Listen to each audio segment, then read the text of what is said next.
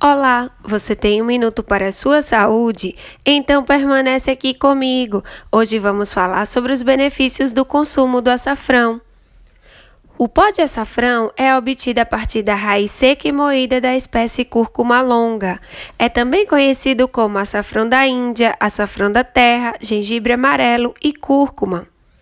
Os efeitos do açafrão na saúde geralmente são centrados em uma substância polifenol lipofílica de cor laranja amarela chamada curcumina, que é adquirida a partir dos rizomas da erva.